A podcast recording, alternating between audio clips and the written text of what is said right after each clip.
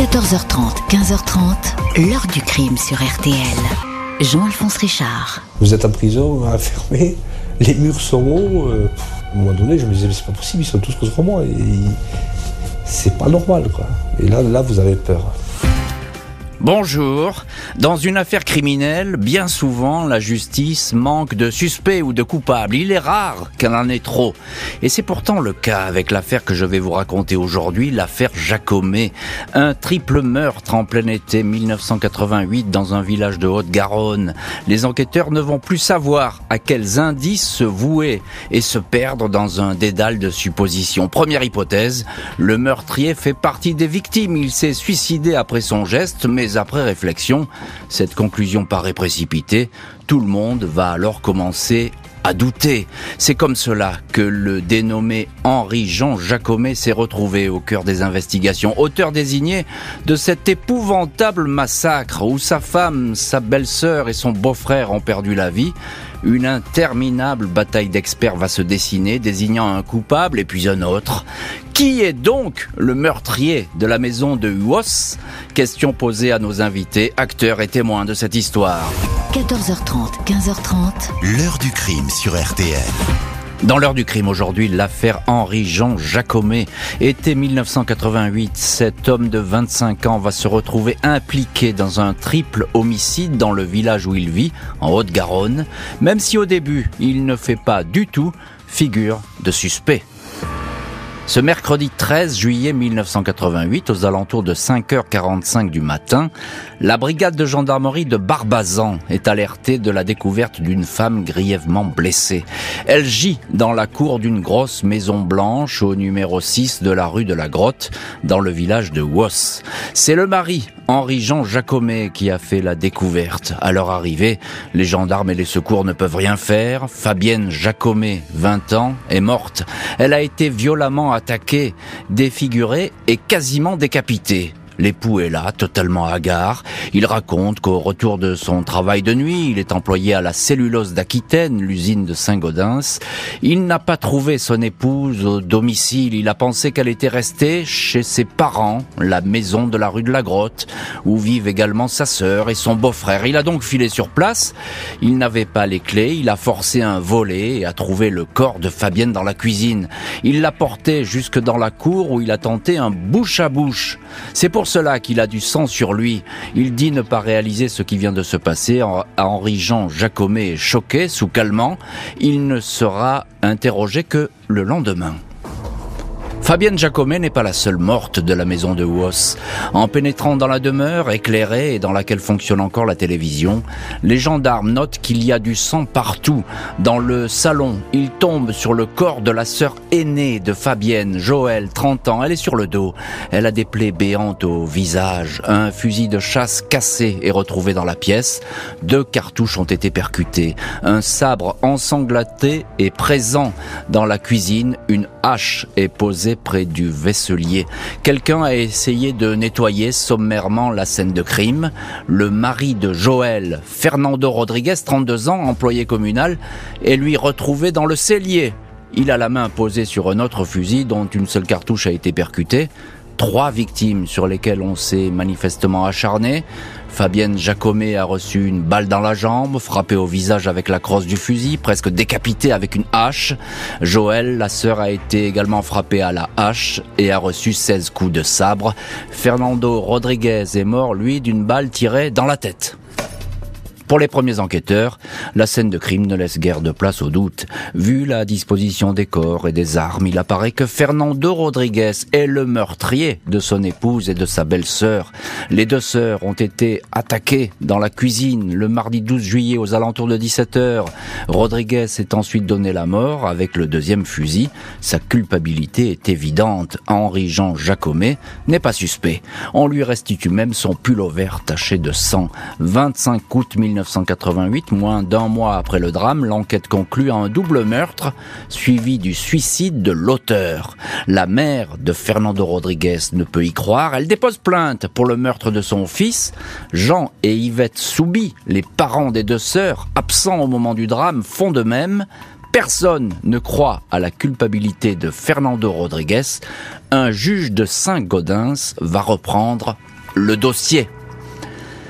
Et on va voir que ce dossier, qui paraît tout à fait clair et bouclé en, quelques jours, en quelques heures, que ce dossier va prendre un tournant à 180 degrés. Le juge va directement se tourner vers Henri-Jean Jacomet. Mais on va raconter ça dans le chapitre suivant, comment et pourquoi euh, l'enquête est venue le chercher. Et c'est évidemment ce qu'on lui reproche. Pour l'instant, on va rester, euh, si vous le voulez bien, sur cette scène de crime. Bonjour Patrick Tégéraud. Bonjour Jean-Alphonse, bonjour à tous. Merci beaucoup d'avoir euh, accepté l'invitation de l'heure du crime et d'être en direct depuis le bureau RTL de Toulouse. Vous êtes le chef de ce bureau à Toulouse et vous connaissez parfaitement cette région et évidemment euh, cette affaire. Vous avez travaillé dessus. Un mot déjà Patrick sur euh, ce village de Wos, bourgade paisible, non loin des Pyrénées. C'est peut-être le dernier endroit où l'on peut penser qu'il y aurait une telle tragédie, un tel carnage. C'est au milieu de nulle part, c'est euh, à quelques kilomètres de Saint-Gaudens, euh, où travaille d'ailleurs Henri-Jean Jacomet. Euh, c'est un village de 450 habitants, pas de commerce, pas le moindre bistrot, pas le moindre boulangerie, rien du tout. Ici, c'est plutôt un village dortoir. Les gens vont travailler aux alentours. Et euh, il y a une très grande maison au milieu du Haut. C'est celle de mhm. la famille Soubi, euh, la famille euh, là où il y a le, enfin c'est le lieu du, du, du crime, si je veux dire, le lieu des meurtres. très jolie maison qui est une espèce de maison de maître au milieu de, du village. À 150 mètres de là, il y a la maison de la famille Jacomet. Mhm. Et, et, ce, et, ce village va désormais, à partir de ce mois de, de juillet 88, être complètement partagé en deux et, sera le, le terrain de, de toutes les les, violences entre les deux. Bien sûr, et, le terrain de toutes les interrogations, parce qu'effectivement, dans un tel village, vous l'avez dit, il n'y a même pas 500 habitants, tout le monde évidemment euh, se connaît. Euh, Patrick Tégéraud, euh, on peut parler d'une scène de crime vraiment épouvantable. On s'est acharné sur ces trois victimes et on n'a rien volé du tout dans la maison. Oui, tout à fait. C'est ce qui permet d'ailleurs d'exclure très rapidement euh, la thèse crapuleuse. Rien n'a disparu dans la maison. On a trouvé de l'argent liquide caché euh, dans une cloche, euh, cloche, à fromage, par exemple. On a trouvé les bijoux, les différentes boîtes à bijoux des, des filles soubies et de leur maman euh, intactes. Par contre, du sang, il y en a partout, du sol au plafond, littéralement du sol au plafond, mmh. dans le hall d'entrée, dans le salon, dans la cuisine. on en trouve même des traces de sang sur les portes. On trouve des traces de sang aussi sur les voitures qui sont garées à l'extérieur. Il y a du sang partout. Mmh. Le problème, c'est qu'on ne sait pas toujours à qui l'attribuer ce sang. Et oui, c'est compliqué. Euh, et ça, il faudra attendre euh, bien des années pour que tout soit résolu. Voilà, alors vous, vous me tendez la perche, parce qu'effectivement, euh, ce dossier, c'est aussi une bataille d'experts, mais on va y venir au, au, au, fil de cette heure du crime. Euh, mais déjà, un, mot encore, Patrick Tégéraud. Il y a un premier médecin sur les lieux. Il s'appelle Max Gibert. C'est le docteur. je pense d'ailleurs le, le, docteur des pompiers, le docteur du coin. donc il dit, lui, tout de suite, il dit oh là là, mais attention, le, suicide là de, Fernando, euh, bah c'est pas possible. Lui, d'entrée, il est, il est assez catégorique. Euh, oui, et puis il est crédible parce que il a l'habitude euh, d'intervenir sur sur des suicides, des suicides par arme à feu, des suicides par fusil de chasse. Il y en a beaucoup des fusils de chasse. Et là, en l'occurrence, donc, on a retrouvé Fernando allongé euh, le, en arrière sur le dos et euh, sa main est posée sur le canon de ce fusil de chasse juste à poser. Et d'après lui, c'est pas possible qu'il ait pu se tirer dessus. par contre, ben, d'autres experts diront bien entendu totalement le contraire. Oui, c'est ça. Donc, on va rentrer dans une bataille d'experts.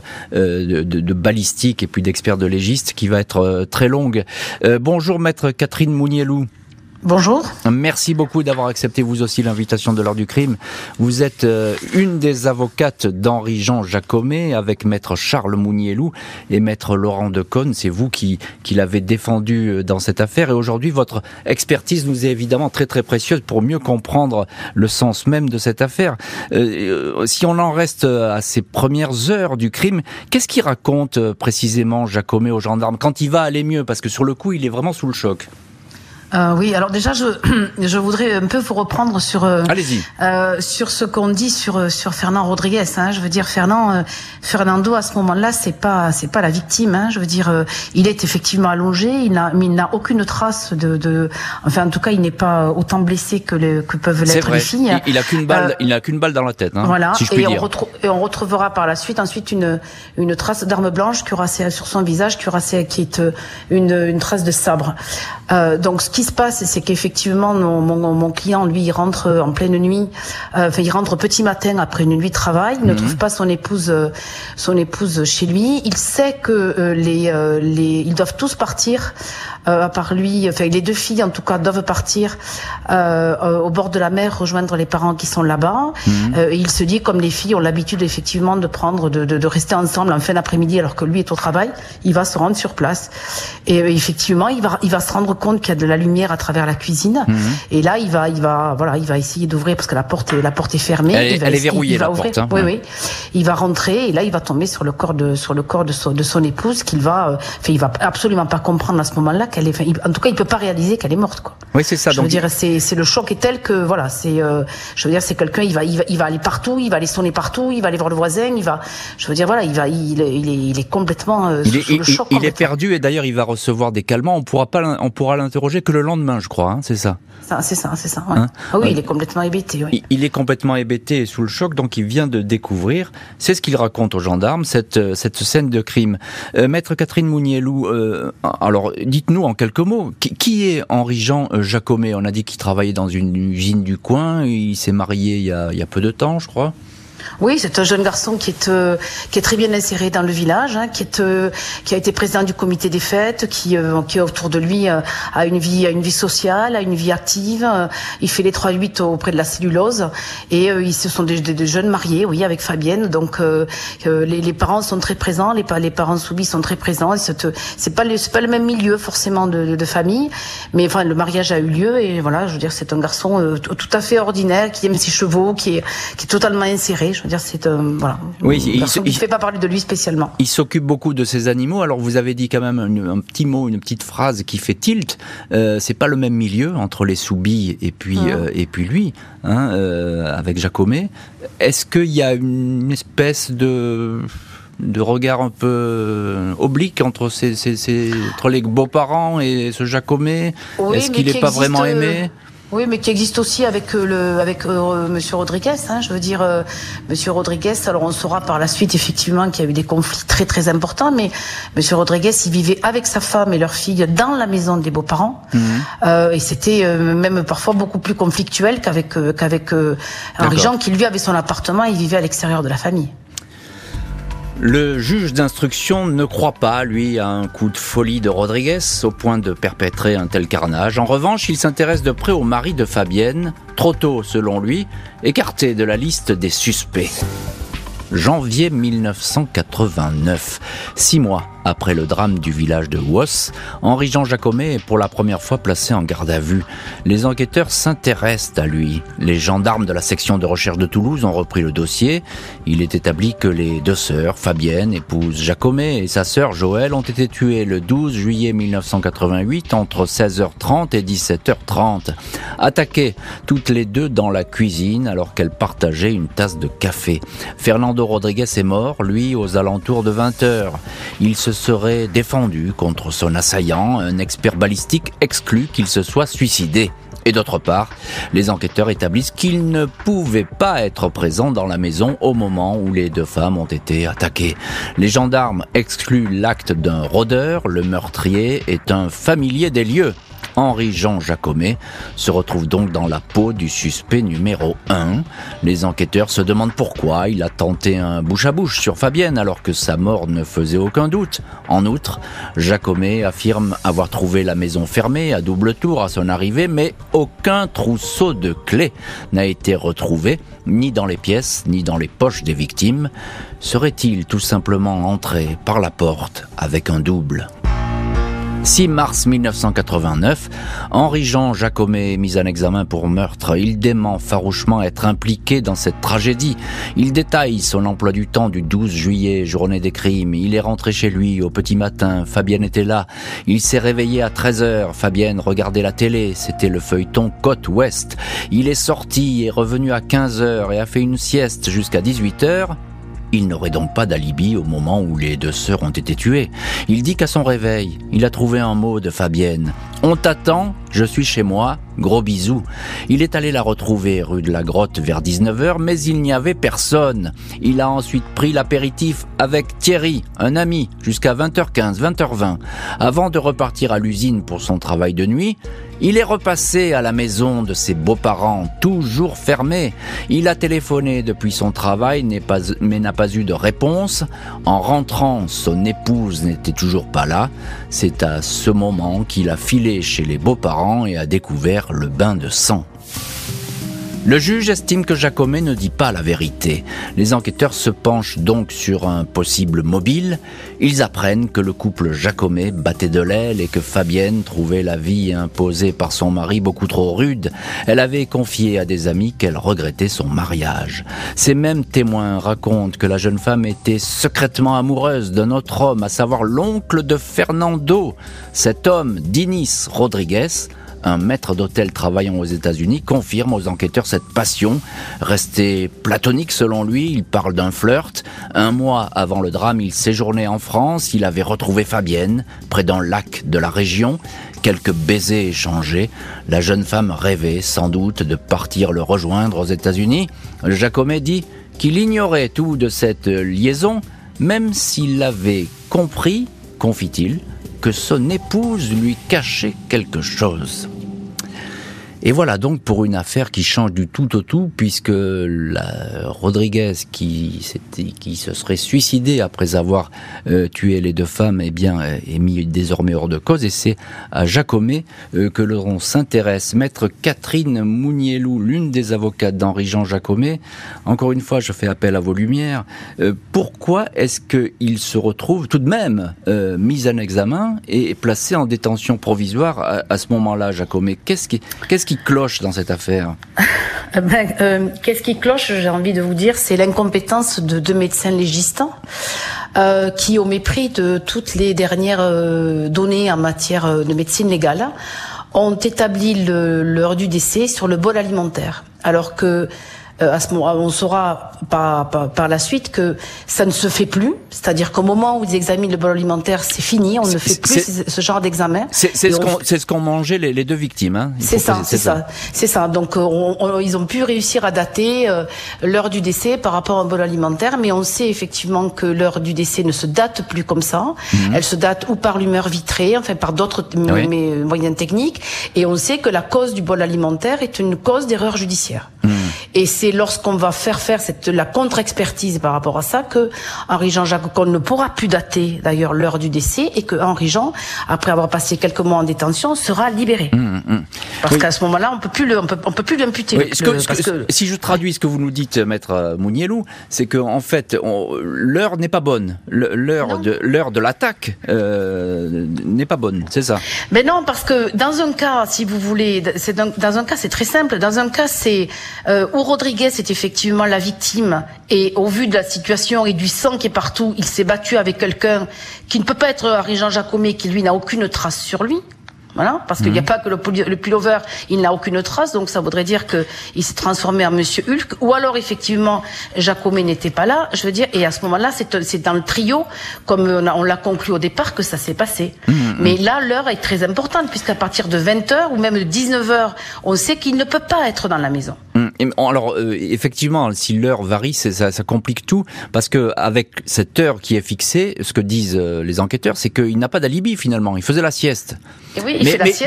Mais il, fait, pas souvent la sieste, euh, maître Mounielou, d'après ce que j'ai pu lire.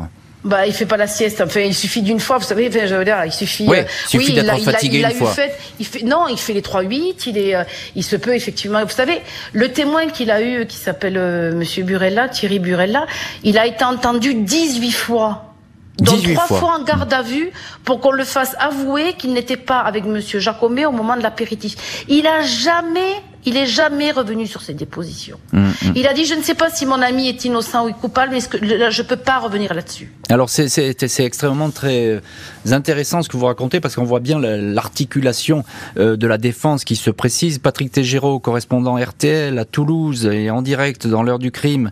Euh, je parlais de l'histoire du, flirt de, de, la femme de Jacomet avec ce maître d'hôtel. Avec l'oncle d'Amérique. Voilà, l'oncle d'Amérique, exactement le, le, ton tonton américain qui, est, qui, qui, vit là-bas et qui travaille là-bas, ça, ça paraît pour les enquêteurs à ce moment-là de l'enquête un, un mobile puissant.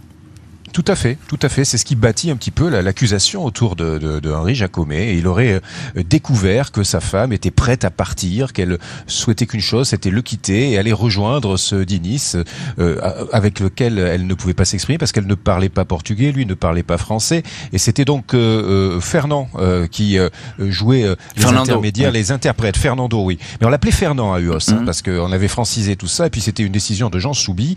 il fallait qu'il s'appelle Fernand et pas Fernando. Ah, c'était Jean Soubi, le, le, beau-père, donc qui avait tout organisé autour de sa vie, euh, qui l'avait fait embaucher à la mairie comme cantonnier. Euh, voilà, euh, Fernando était devenu Fernand, c'était définitif. Hmm. Mais alors c'est vrai qu'il y a cette liaison. Alors est-ce qu'elle a été véritablement consommée ou pas? Il semblerait que non, ce serait juste un flirt. vous savez, Fabienne Soubi, elle a 21 ans à l'époque. Hein. elle regarde des soap-opéras à la télévision, elle lit des, des, des, bouquins de la collection Harlequin. elle est malheureuse euh, dans son couple parce que en fait elle connaît Henri Jean Jacomet depuis depuis l'école primaire quasiment mais euh, dès le départ ça s'est pas très bien passé. Il a voulu l'installer dans une vieille maison de famille qui était vraiment pas en état où il y avait pas de salle de bain c'est ça la vie rude hein, ouais. Mm. C'était une vie très rude et, et, parce que parce que Henri euh, Jean Jacomet est d'une famille très très modeste. Euh, Fabienne Soubi, son papa, c'est le ferronnier du village, c'est un artisan. Oui, ce sont des voilà, la bourgeoisie c'est, un locale, notable quelque part. voilà. Euh, toujours très modeste, mm, mm, toujours très modeste, mais tout de même d'un niveau au-dessus quoi. Alors c'est vrai que cette liaison, c'est du pain béni pour l'accusation. Bien sûr, maître Mounielou, est-ce que votre client euh, Henri Jean Jacomet est un homme jaloux? Non, non, je pense pas qu'on puisse. Non, non, non, pas du tout, pas du tout. Puis en plus, bon, enfin, on démontrera après que l'histoire de Denis, elle, est, elle, est, elle a été montée de toutes pièces. Hmm. Je veux dire, puisque on a, on a même à un moment donné, le jour des assises, on a demandé à cet homme s'il, euh, voilà, ce qu'il avait, il aurait euh, soi-disant offert un bracelet euh, à Fabienne. Et là, à ce moment-là, il a regardé la cour d'assises, il a dit, mais des bracelets, j'en ai acheté à toutes les femmes de la famille Rodriguez, quoi. Donc voilà, je veux dire, donc non, non, il a, il a pas de raison d'être jaloux, mon client. Je veux dire, effectivement, que dans le couple, ils sont très jeunes. Je veux dire que Fabienne est pas le confort qu'elle ait pu estimer. Elle, elle, elle, elle, elle lisait beaucoup de, de livres harlequins, qu'elle est pas, qu'elle est pas le grand amour qu'elle avait espéré, euh, c'était ça, mais que, que de là imaginer euh, que qu'Henri Jean, euh, voilà, je veux dire, et, les surpris et, et, voulu tuer tout le monde. Il y a, y, a, y, a, y a, même pas un monde, c'est une galaxie, quoi. Hein. D'accord. Encore juste un petit mot, maître Mounielou. Qu'est-ce qu'ils disent les experts psy qui l'examinent, votre client sur lui bah, Rien, qu'il est totalement normal. Je veux dire, je il n'y a pas le. Y a, y a, pas, Ah non non, il n'y a pas l'ombre, il y a pas l'ombre d'un doute. Non non non. Il n'y a pas de, paranoïa ah, ou. Il n'y a pas de paranoïa. C'est quelqu'un de parfaitement normal. Euh, Malgré les dénégations de l'intéressé, celui-ci va comparaître pour les meurtres de son épouse, de sa belle-sœur et pour l'assassinat de Fernando Rodriguez. Fernand Rodriguez. Les lourdes accusations vont-elles porter? 6 juin 1995, sept ans après la tuerie de Huos, Henri-Jean Jacomet comparaît libre devant la cour d'assises de la Haute-Garonne à Toulouse. Il a désormais 32 ans, crâne dégarni, regard impénétrable. Il n'a jamais cessé de clamer son innocence. Il reste sur ses positions, ne semble manifester aucune impatience ni exaspération, le plus souvent silencieux. Au premier jour, l'étude de personnalité ne permet pas d'accabler l'accusé. Au deuxième jour, les dépositions des médecins légistes et des experts en balistique se contredisent. L'hypothèse selon laquelle Fernando Rodriguez aurait abattu les deux sœurs, puis se serait ensuite donné la mort, ressurgit. Les parents de Fabienne et Joël, les Soubi, font savoir qu'ils ne croient pas une seconde à l'implication de Fernando dans ces crimes. Henri-Jean Jacomet s'exprime lui avec une voix étranglée par l'émotion. Je me rappelle Fabienne, avec les yeux ouverts, j'ai peut-être paniqué, j'ai eu envie de faire ce que je pouvais, je ne croyais pas qu'elle était morte, dit-il. Au bout de quatre jours de procès, rien ne permet vraiment de prouver la culpabilité de Jacomet, rien non plus ne permet de l'innocenter. Dans tous les cas de figure, pas de preuves flagrantes dans le dossier. L'avocat général réclame malgré tout la perpétuité à l'encontre de l'accusé, confortant ainsi le sentiment des parties civiles. Les avocats d'Henri-Jean Jacomet, maître Charles Mounielou, Catherine Mounielou et Laurent Decaune affirment que l'enquête conduite sur le triple crime ne mène à rien et qu'une condamnation risquerait d'entraîner une grossière erreur judiciaire. Les jurés ne vont prendre que deux heures pour délibérer Jacomet est acquitté. Il n'a pas tué son épouse, sa belle-sœur ainsi que Fernando Rodriguez. Une heure plus tard, à la sortie de la prison Saint-Michel, il tombe dans les bras de sa mère. Les familles Soubi et Rodriguez sont dépitées. À l'époque, l'appel devant la cour d'assises est impossible. Maître Catherine Mounielou, vous étiez là à ce procès, évidemment, au premier rang. Vous êtes euh, l'une des avocates d'Henri-Jean Jacomet. Je viens de citer votre nom dans ce récit. Qu'est-ce qui a fait euh, basculer, selon vous, euh, l'opinion des jurés? D'abord le, ben, qui n'existe, fait oui, le, la Libye du départ de Fabienne qui n'existe pas puisque comme je l'ai dit tout à l'heure, le, le, le, fameux oncle d'Amérique va dire qu'il n'y a jamais eu d'histoire d'amour. Ça. Resituons euh, juste en un mot, maître Bungiello. Euh, effectivement, on, on, dit que euh, il aurait tué euh, votre client Henri-Jean Jacomet parce qu'il était jaloux et parce que sa femme avait une liaison. Qu'elle allait partir, voilà. Qu'elle allait partir au voilà. Donc, si vous voulez, alors il y a, y a, plusieurs choses qui sont passées. Donc déjà là, cette, cet alibi-là, ben n'existe. Enfin, je dis cet alibi-là, oui, cette, en tout cas cette excuse ou cette raison-là n'existe pas. ce mobile. Elle sera, elle, ce mobile, pardon, j'ai du mal à trouver mobile, le mobile. Le mobile n'existe pas puisqu'effectivement euh, l'oncle va, va dire que bon, ben, il n'y a, a, jamais eu la moindre, le, le, la mm. moindre euh, déclaration d'amour ni quoi que ce soit entre eux. Euh, on va quand même peut pouvoir aussi reparler un petit peu du couple Fabi, euh, Fernando, Fernand et Joël, qui est un couple qui allait mal, et on va surtout pouvoir insister sur le fait que un an auparavant, dans les mêmes circonstances de départ au bord de la mer, ben, Fernand avait failli, avait voulu se suicider euh, en, euh, en s'accrochant au rideau de, de, la chambre, donc euh, avec après avoir vu, bu une bouteille ou de vodka ou de whisky. Donc on va déjà noter les, les zones d'ombre qui ont pu, qui ont pu mhm. exister. On va déjà reparler des blessures de, de, de Fernand qui existent et que le juge d'instruction n'avait pas du tout voulu voir. Donc ça, c'est des éléments qui sont qui sont quand même extrêmement importants. Et puis et puis il y a les, les, experts en balistique qui vont arriver, notamment euh, Monsieur Serralta, qui a une taille inférieure à à, celle de, de, de, Fernand et qui va faire la démonstration euh, devant la cour qu'il a très bien pu se suicider, que son bras n'était pas trop court, contrairement à, à, ce, qu'avait pu dire certains experts. Et là, il va être démontré qu'il a très bien pu euh, donc attenter à ses jours. Alors on comprend bien effectivement tous ces, euh, ces éléments qui s'ajoutent les uns aux autres et qui vont faire basculer ce procès.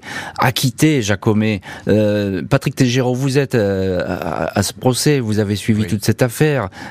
quel a été le moment le plus important ce procès. Est-ce que vous l'avez senti basculer à un moment donné? Oui, il y a eu plusieurs moments très très très très importants. Euh, Catherine Mounielou l'évoquait à l'instant. Il y a cet expert qui euh, prend le fusil, le pose par terre et, qui du doigt appuie sur la détente et on entend ce claque terrible. Il démontre qu'en effet, euh, Fernand a pu se suicider. Mais mm. ça, c'est un moment capital. tout est remis en cause du côté de l'accusation. Mm. Et puis, je, me permets d'en parler, maître Mounielou, vous me pardonnerez, mais il y a aussi l'extraordinaire travail de Laurent Decaune qui, pendant trois heures de plaidoirie, a tout démonté tout démonté du côté de l'accusation et qui s'en prend directement, qui se... enfin je relisais mes notes ce matin, il s'adresse directement aux, aux, aux, jurés, il leur dit voilà, on va vous demander euh, de juger une affaire qui n'est pas élucidée. on, veut faire de vous des juges, mais aussi des détectives. Je me souviens très bien ah de ces mots-là. Il les met face à leurs mm. responsabilités, les jurés. Et il démontre après que tout, tout n'est que montage en fait, que tout n'est que hmm. euh, suspicion un peu gratuite, qu'il n'y a aucun élément matériel dans cette affaire-là qui permette véritablement d'accuser Jacomet. Et ça, effectivement, Maître Mounielou, comme Patrick Tégéraud, vous savez très bien que la plaidoirie des avocats, je ne vous apprends rien, c'est quelque chose de capital devant une cour d'assises. Le mari de Fabienne est un homme libre, les crimes de Woss restent impunis. Il va falloir attendre six ans pour qu'un coup de théâtre bouleverse à nouveau le dossier. En ce mois de juillet 2001, un juge de Saint-Gaudens, le procureur et les gendarmes sont en possession d'un rapport décisif. Après l'acquittement de Henri-Jean Jacomet, la justice a poursuivi l'enquête sur le triple homicide de Woss et demandé notamment des expertises ADN. À l'époque des crimes, 13 ans plus tôt, celle-ci n'existait quasiment pas. Le rapport des experts est stupéfiant. Il établit que Fernando Rodriguez a bien tué sa belle-sœur Fabienne et son épouse Joël. Il s'est ensuite donné la mort avec un fusil de chasse. Cinq experts différents ont été mandatés pour conduire ces recherches. Ils sont unanimes. Selon eux, le sang mêlé à celui des deux femmes est uniquement celui de Fernando Rodriguez. Par ailleurs, il est indiqué qu'aucune empreinte ADN appartenant à Henri-Jean Jacomet n'a été retrouvée sur les pièces soumises à expertise. Les avocats de Jacomet se félicitent de ces résultats.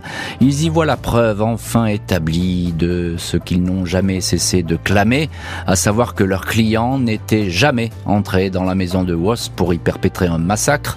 Conclusion rejetée par les parents de Fabienne et Joël ainsi que par la mère de Fernando Rodriguez.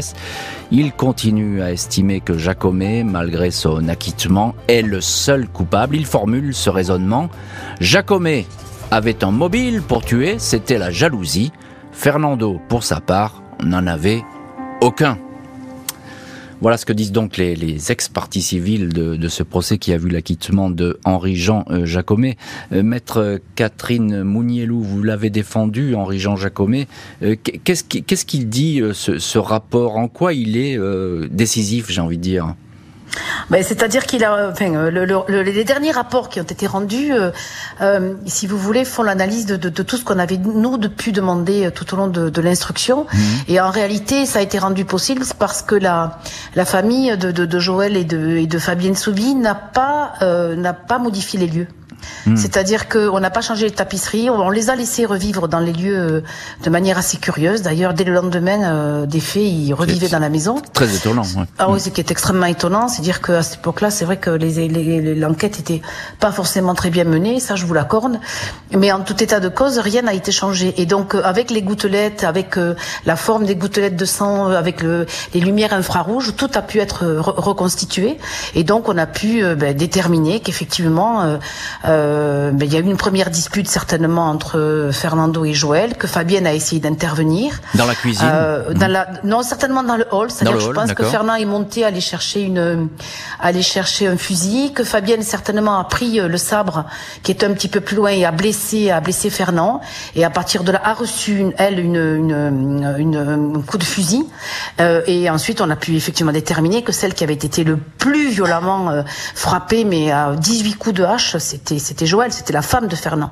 Je veux dire, il y avait un véritable acharnement sur elle et voilà. Oui, ça, ça, ça, ça, on en est sûr de ce détail. Ah oui, parce qu'il est, il est d'importance parce qu'au début, on pense que c'est effectivement c'est plutôt la, la femme d'Henri Jean Jacomet qui a, été, qui a été totalement défigurée, quasiment décapitée, d'après ce que disent les, les enquêteurs. Non, parce qu'elle, elle prend un seul coup, mais l'acharnement, il est sur sur Joël. Il hmm. est sur Joël. Euh, Patrick Tégéraud euh, du bureau RTL de Toulouse, euh, ça exonère ce rapport euh, Jacomet cette fois. On a l'impression que là, c'est tamponné, comme on dit.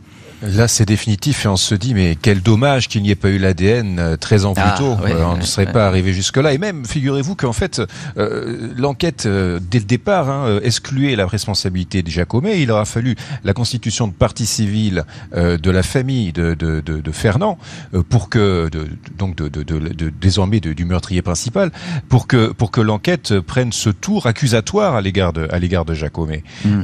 c'est assez fou de voir le destin de cet homme qui a été entièrement complètement brisé à cause d'une enquête peut-être un peu trop expéditive en sa faveur dans un premier temps, ensuite complètement à charge, pour finir par être rétabli, pour que la vérité finisse par être rétablie par, la, police scientifique et l'ADN que l'on connaît aujourd'hui. Ça veut dire, maître Catherine Mounielou, que dès lors qu'une enquête démarre mal, ben, ça se passe pas bien ben, à l'époque surtout, parce que là, euh, effectivement, c'est euh, c'est une des démonstrations de, de, toutes les erreurs qui peuvent exister euh, entre le bol alimentaire qu'on va chercher alors que les légistes sont pas compétents, que qu'il n'y a pas d'ADN. Aujourd'hui, ça serait plus possible, je veux dire. Mais à l'époque, effectivement, mm. on était on était à la frontière de, de voilà de oui, on, a eu affaire à des incompétents. Je, je peux le dire aujourd'hui, je pense sans aucun sans aucun état d'âme. Oui, il y a plus ou moins prescription. Vous pouvez en parler, mais mais effectivement, c'est puis c'est votre avis. Vous êtes avocate, vous avez totalement le droit euh, d'avoir ce, ce, genre d'avis.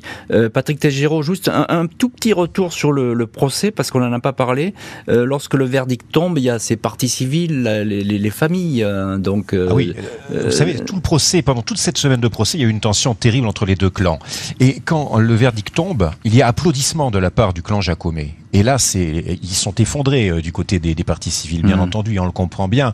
Et, et, cette rancœur durera encore des années, voire des dizaines d'années, puisqu'en 2020, Henri-Jean Jacomet revient à UOS. On, va en parler dans le prochain chapitre. On en parle plus tard, excusez-moi. Non, non, non, c'est pas, c'est pas grave, mais je voulais juste avoir votre sentiment sur ce, cette fin de procès euh, où on sent qu'il y a un poids qui tombe dans la salle. Alors euh, évidemment, il y a ah, c'est une émotion terrible. Imaginez tout simplement quand Henri-Jean Jacomet arrive aux assises à son procès libre il risque perpétuité. Bien sûr. C'est qui tout double. Et ça sera il est là dans son complet bleu il reste euh, impassible pendant l'ensemble des débats.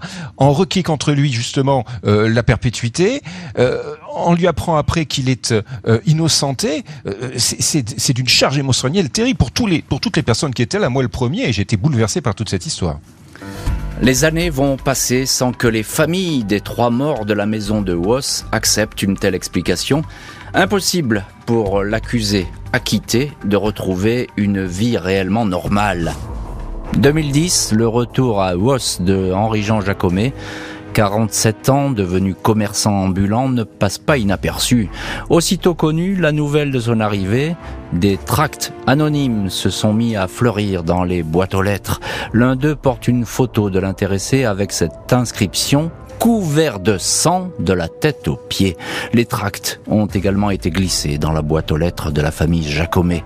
Les Soubis, parents de Fabienne et de Joël, n'admettent toujours pas que Jacomet ait pu être acquitté. Au journal La Dépêche, Jean Soubi confie ainsi On s'est croisé avec Jacomet, la rencontre s'est mal passée, ça va mal finir.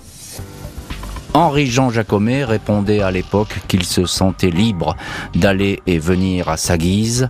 22 ans après les faits, je ne comprends pas que les soubis n'aient pas trouvé la paix. Ils n'ont pas le droit de dire que je suis coupable. Je suis innocent définitivement. Et voilà donc pour euh, ces blessures qui ne se referment pas, ces cicatrices toujours ouvertes dans ce petit village de, de Wos. Euh, difficile, Patrick Tégéraud, vous êtes depuis notre bureau RTL à Toulouse, difficile, vous qui connaissez bien cet endroit, qui connaissez bien ces familles, qui connaissez bien cette affaire, difficile de trouver la paix, vraiment, dans cette affaire. Oui, euh, D'autant, comme je vous le disais au début de, de l'émission, euh, les deux familles habitent à 150 mètres l'une de l'autre. on se regarde en, chien de euh, faïence. En hein. chien de faïence, c'est assez terrible. La famille Soubi n'a jamais pu supporter l'idée que Henri-Jean Jacomet euh, ressorte libre de la, de la cour d'assises. pour vous donner une idée de la tension qui existait déjà à l'époque de, de, de, de, de cette enquête, en février 89, on a eu à faire un règlement de compte au supermarché entre la sœur de Jacomet et, et la mère des victimes Yvette Soubi. Mhm. Elle se croise au supermarché et là, euh, il y a une bagarre de caddie. On se donne des coups de caddie et euh, la sœur de Jacomet répond avec euh, un coup de lacrymogène et ça se finit bien sûr devant le tribunal de Saint-Gaudens. Mm, mm, mm. voilà, il y, a, toujours cette tension et cette tension ne s'est jamais, voilà, bien entendu, et cette tension n'est jamais véritablement retombée. Je ne sais pas ce qu'il en est aujourd'hui. Il y a quelques années que je ne suis pas allé à UOS. Je crois que Maître Mounielou habite toujours en Comminges. On, va poser la question. On va poser, on pose la question à Maître Catherine Mounielou qui est avec nous dans l'heure du crime. Vous êtes une des avocates d'Henri-Jean euh, Jacomet. Eh ben, justement, est-ce que vous avez des, nouvelles euh, après toutes ces années d'Henri-Jean Jacomet non, non, enfin, oui, oui, des nouvelles de lui, oui, oui, j'en ai régulièrement et je l'ai encore eu hier au téléphone. Mais euh, non, non, il n'y a pas de. J'ai envie de vous dire que ça s'est, ça s'est calmé. Ça s'est calmé. vous savez, oui, oui, ça s'est calmé. Et puis, ce que je veux vous dire, c'est que la justice, euh, elle n'a pas été, euh, elle a pas été tendre avec euh, Monsieur Jacomet, bien entendu, mais mhm. elle s'est très mal aussi comportée avec les victimes, parce que au moment où il aurait fallu leur, leur faire comprendre que, elle enfin, que les gendarmes, parce que c'est la section de recherche de Toulouse qui les aiguillait sur une mauvaise piste, on leur a, on leur a rien dit, on, leur, on les a laissé croire qu'effectivement, euh, euh vous savez, au début, il faut quand même mhm. savoir que Fernand n'est pas enterré avec les filles. Donc euh, la culpabilité de Fernand, elle faisait pas de doute pour les pour les pour les parents des victimes. Euh, donc euh, et c'est parce qu'il y avait une petite fille dans le couple que les que les choses ont, ont les choses ont changé. Mais si on avait, parce que moi même j'ai reçu des lettres anonymes, j'ai reçu des mhm. cercueils avec du sang. Si à un moment donné les choses avaient été faites et on avait on avait, enfin, voilà si la justice était passée, je pense que ces familles auraient été beaucoup moins euh, perturbées et, beaucoup moins vindicatives. Et puis, moi, je fais partie de, ceux qui ont croisé euh, Monsieur Soubi sur le trottoir alors que j'étais avec Henri Et à part un mauvais regard, il n'y a jamais eu un, geste déplacé. Oui, donc, donc, euh, donc vous, on peut dire que le temps est un petit peu passé là-dessus, et que fort heureusement, peut-être les, choses se sont calmées. Mais ce que vous dites, qui est très intéressant, Maître Mounielou, c'est que finalement, cette histoire, c'est c'est un gâchis judiciaire quelque part. Totalement. Et puis ce que je veux dire, est-ce que je, ce que je, j'étais pas tout à fait d'accord avec ce que disait Patrick Tégéraud tout, tout à l'heure, c'est que les premiers à avoir applaudi au moment de la de l'acquittement d'Henri-Jean Jacomet. Ce sont des gendarmes de la section de recherche. C'est pas la famille. Euh, le les gendarmes ont applaudi. Ce sont les gendarmes qui se sont levés, qui applaudissent, qui ont applaudi, parce qu'il y a eu effectivement, au cours même de l'instruction à l'audience de la cour d'assises, des comportements de gendarmes de la section de recherche que le président a interrogé en disant mais pourquoi croyez-vous effectivement que vos témoins à vous sont les bons et pas ceux de Jacomet Et il y en a un qui a osé dire mais euh, ceux de Jacomet, ils faisaient partie d'une secte, les miens sont les bons. Mmh, mmh. Pour vous dire les aussi qui, qui existait au sein même de la section de recherche de Toulouse. Euh, oui, on sent bien que c'est une histoire, Patrick Tégéraud, qui a vraiment euh, marqué les mentalités, marqué évidemment toute une région euh, et vraiment marqué les, les mentalités. C'est un cas d'école. oui c'est un cas d'école et puis bon, euh, on a un autre cas qui ressemble beaucoup à celui-là actuellement. Hein, c'est l'affaire Jubilard où on a un accusé. Tout à fait. Et vous savez, euh, en relisant le dossier ce matin, je me suis rendu compte qu'il y avait beaucoup de similarités et de similitudes, pardon, euh, en particulier quand on parle de, de, de coupable par élimination. Henri Jacomet a été présenté comme coupable par élimination. Ça ne pouvait pas être Fernand, donc ça ne pouvait être que lui. Et donc l'enquête s'est organisée de cette façon-là, un petit peu comme l'affaire Jubilard, voilà, qui n'est pas finie. Alors là, l'affaire Jubilard on n'a pas fini d'en parler. Et toujours en cours. on y reviendra évidemment dans, cette heure du crime où on y a consacré déjà euh, certains numéros. Euh, Patrick Tégéraud, encore un petit mot. Euh, histoire qui, reste ancrée dans la, dans la région. C'est un, souvenir vivace, cette histoire criminelle? Ça fait partie des grandes affaires criminelles de, d'Occitanie de, de, à l'époque de Midi-Pyrénées. Et c'est vrai que, hmm. bien entendu, bien, il y avait les meilleurs avocats qui étaient là, que ce soit en partie civile ou en défense. il y avait tout pour faire un mystère, puisque à l'issue de ce procès, on ne comprenait toujours pas ce qui s'était passé. Il aura fallu attendre, comme vous l'avez précisé, mm. dix ans de plus les analyses ADN pour qu'on découvre véritablement, euh, qu'on ait au moins un scénario de ce qui avait pu en, tout cas, une lumière enfin sur laquelle on, puisse se, projeter. Merci beaucoup Patrick Tégéraud et maître Catherine Mounielou d'avoir été aujourd'hui les invités de l'heure du crime. Merci à l'équipe de l'émission. Justine Vignot, Marie Bossard à la préparation. Boris Pirédu était à la réalisation. L'heure du crime, présenté Jean-Alphonse Richard sur RTL.